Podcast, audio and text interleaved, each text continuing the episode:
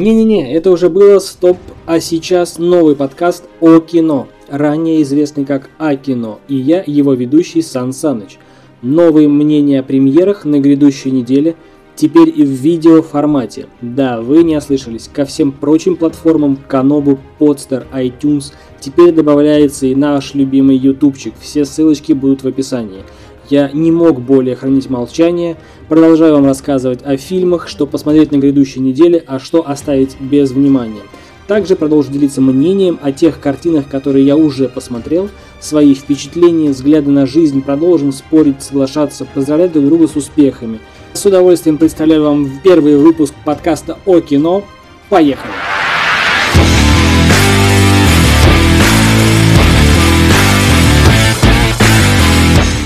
А первым, я бы сказал, единственное, на что можно сходить в кино, это, кто бы мог подумать, Шазам. Не будем смотреть, что у нас говорит кинопоиск об этом. Обыкновенная история, коих уже много о том, как маленький мальчик был обижен судьбой, но вдруг э, случайно появляется некий предмет или человек или какая-то сила, которая наделяет его невероятными способностями, и он начинает творить всякую дичь.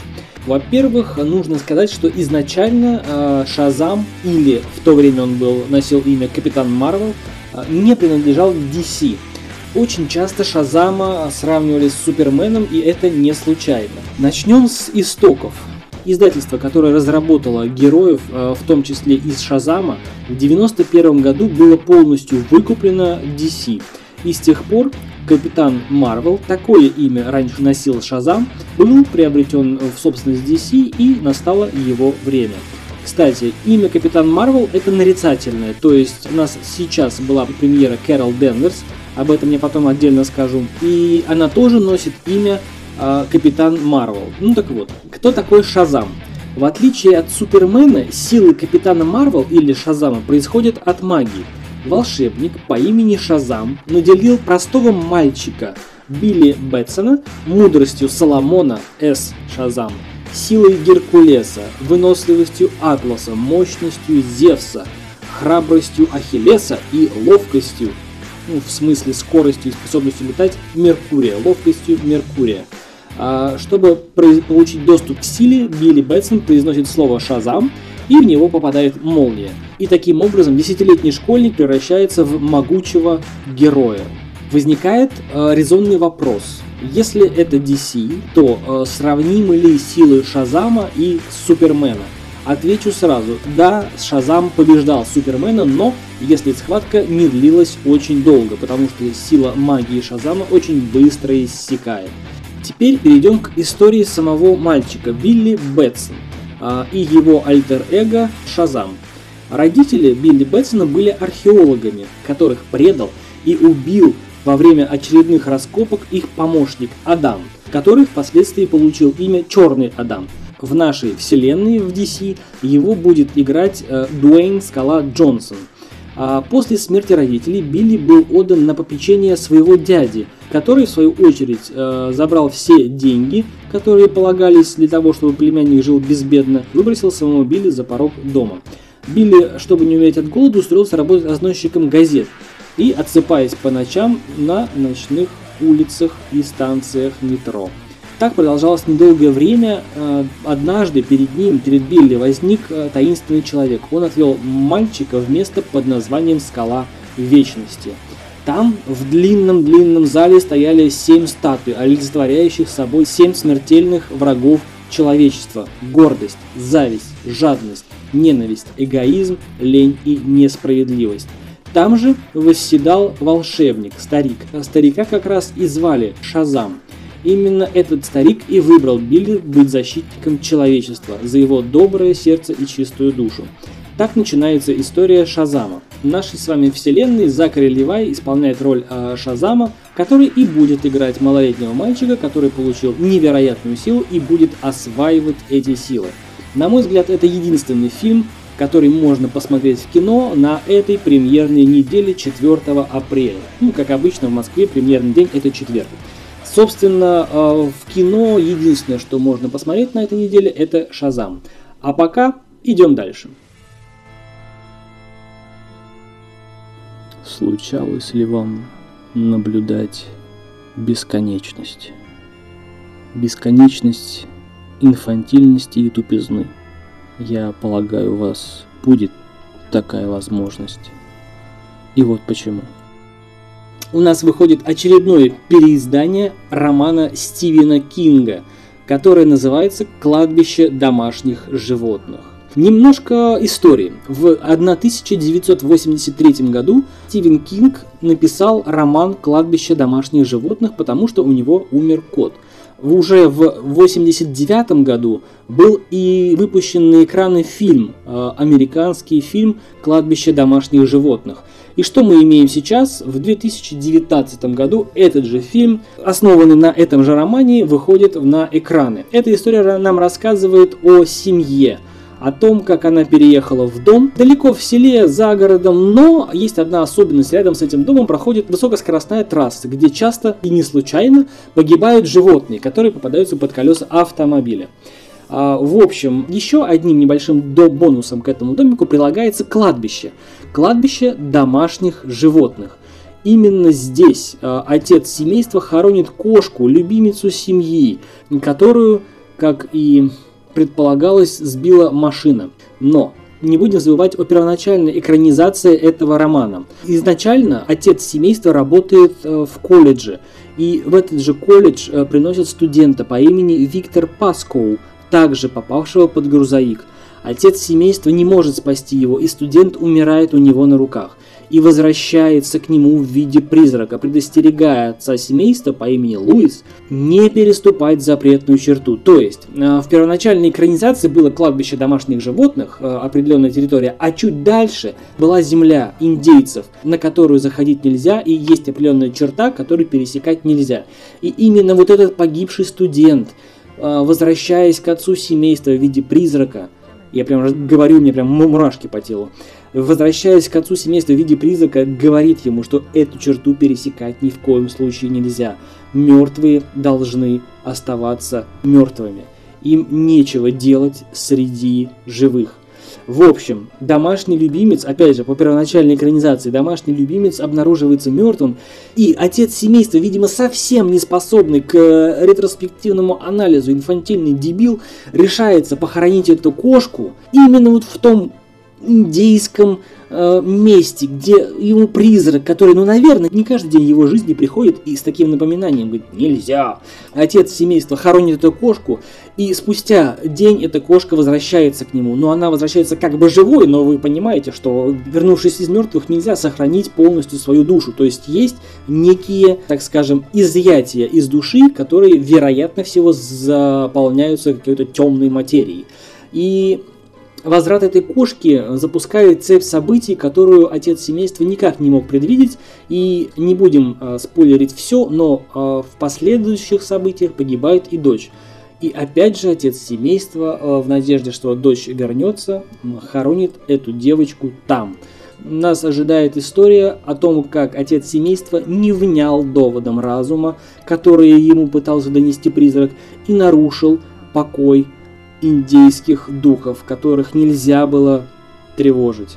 В общем, что я могу об этом сказать? Лучше читать книгу. Это всегда лучше, если есть книга. А зачастую так, так и бывает.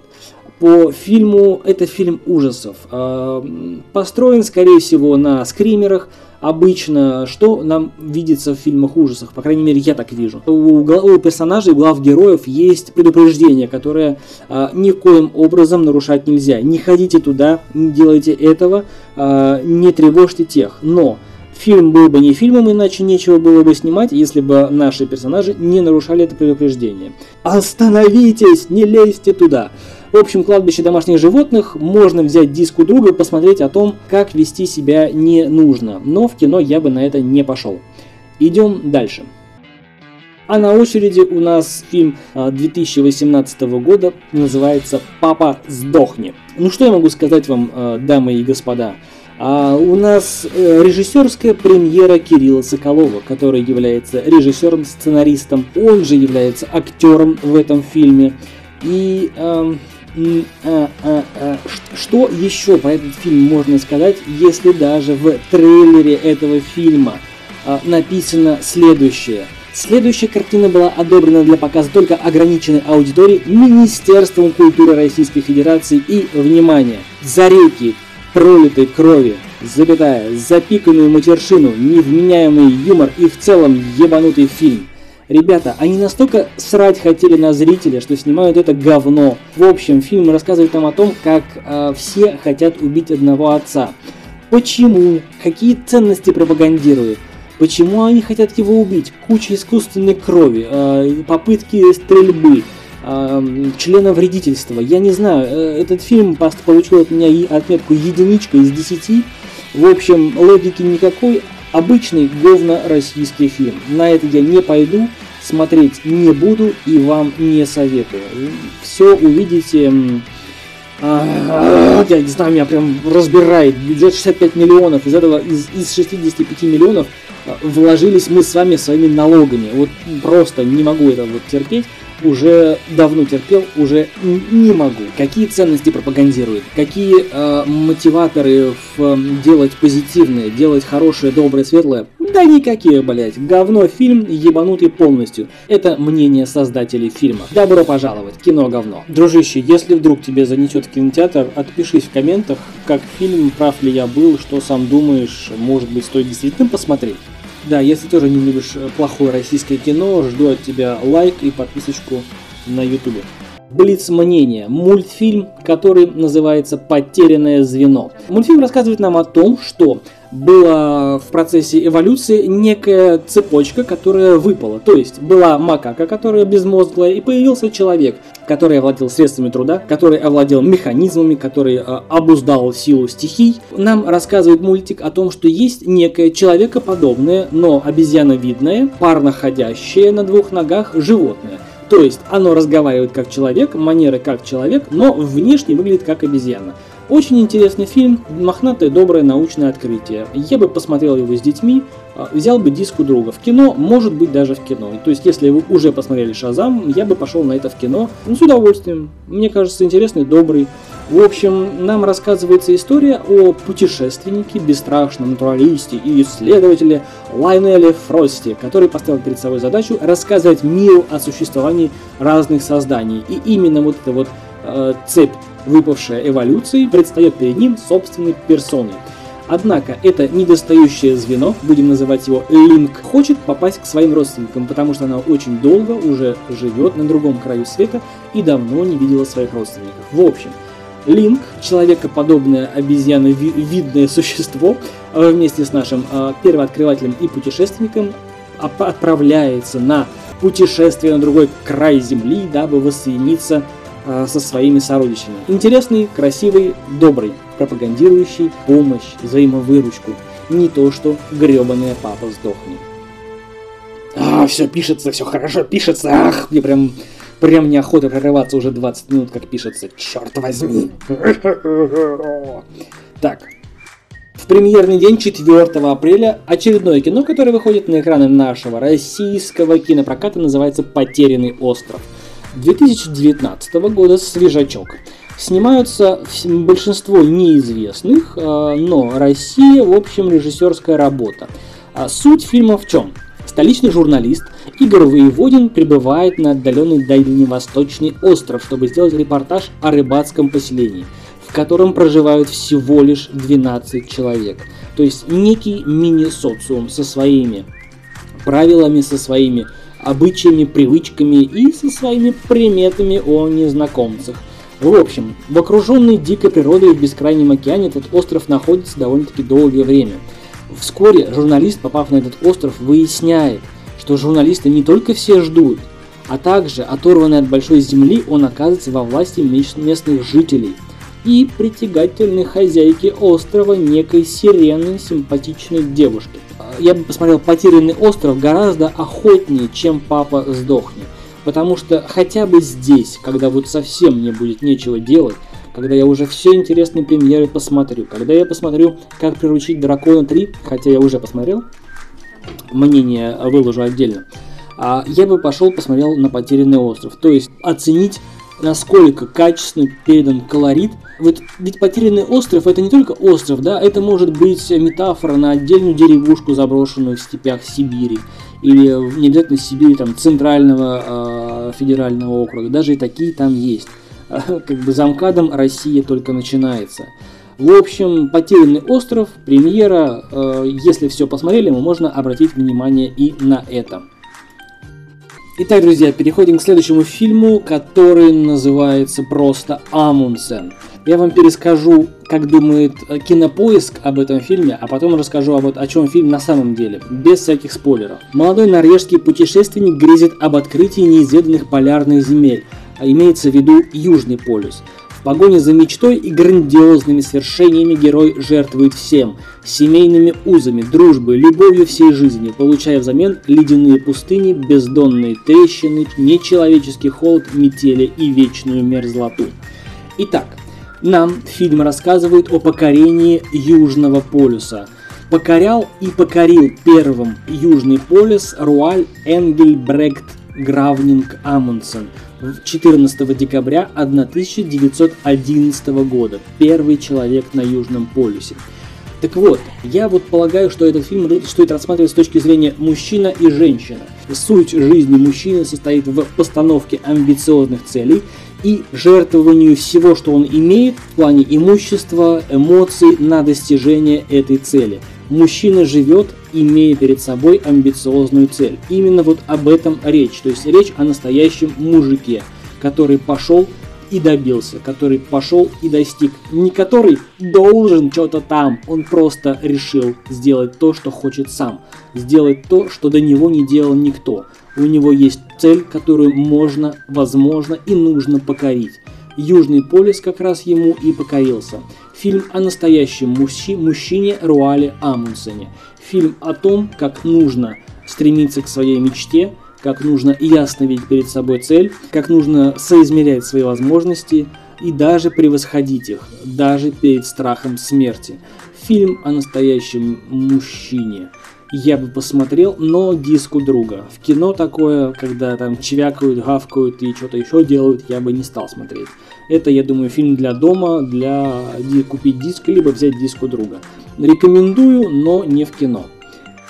Не забывайте тем, кто смотрит на ютубчике, проставить лайк и подписаться. Вас ждет много интересных мнений о премьерах. А я продолжаю свой рассказ. Итак, у нас осталось на этой премьерной неделе осветить два, э, один фильм и один мультфильм. Расскажу о последнем, который называется «Щенячий патруль. Мега щенки». В общем, это э, переложение истории Power Rangers на, э, на собачью тему.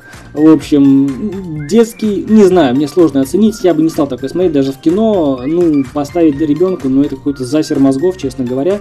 Лучше посмотреть Power Rangers, и то сомнительно. И у нас остался один фильм, о котором я бы хотел поговорить особенно. Фильм о том, как создавалась героическая комедия Сирано де Бержерак.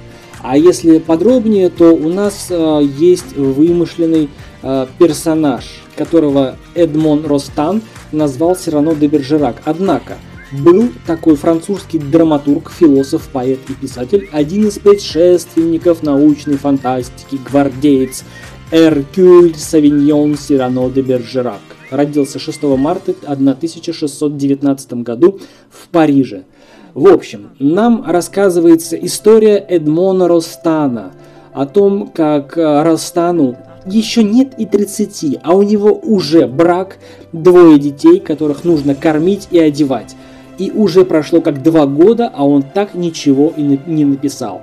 Можно назвать это творческим кризисом, но ему пора сдавать э, пьесу, комедию э, в театр, по которой уже завтра будет ставиться спектакль. В общем, нам рассказывается история о том, как в условиях дедлайна рождается шедевр. В общем, э, Ростан выдает уморительную пьесу, в котором есть и любовь, и самопожертвование, и дружба. И, в общем, нам рассказывается история о том, кто такой Сирано де Бержерак. Исходя из э, воображения Эдмона Ростана, Сирано де Бержерак – это парижский поэт, сатирик, острослов и дуэлянт. Однако стоит лишь кому-то задеть его нос, который все равно считает своим единственным уростом, то есть огромный нос он считается единственным уродством. Как тут же Сирано де Бержерак этого человека, который произнес нос, или напрямую э, оскорбил его, сказав, что у него огромный нос, он вызывает на дуэль. Однако, у Сирано есть кузина. И к этой кузине он пылает яркой любовью. Однако тот же самый нос, который ненавидит Сирано сам, сам в себе, а, как он считает, является единственной преградой, чтобы не составить хорошую любовную партию своей кузине Роксане. И однажды Сирано узнает, что Роксана, которую он любит, его любимая кузина, которую он знает с детства, пылает яростной любовью к его, его сослуживцу Кристиану. Но Роксану пугает одно, что вдруг за чудным лицом Кристиана скрывается очередной неотесанный дуралей или подлец.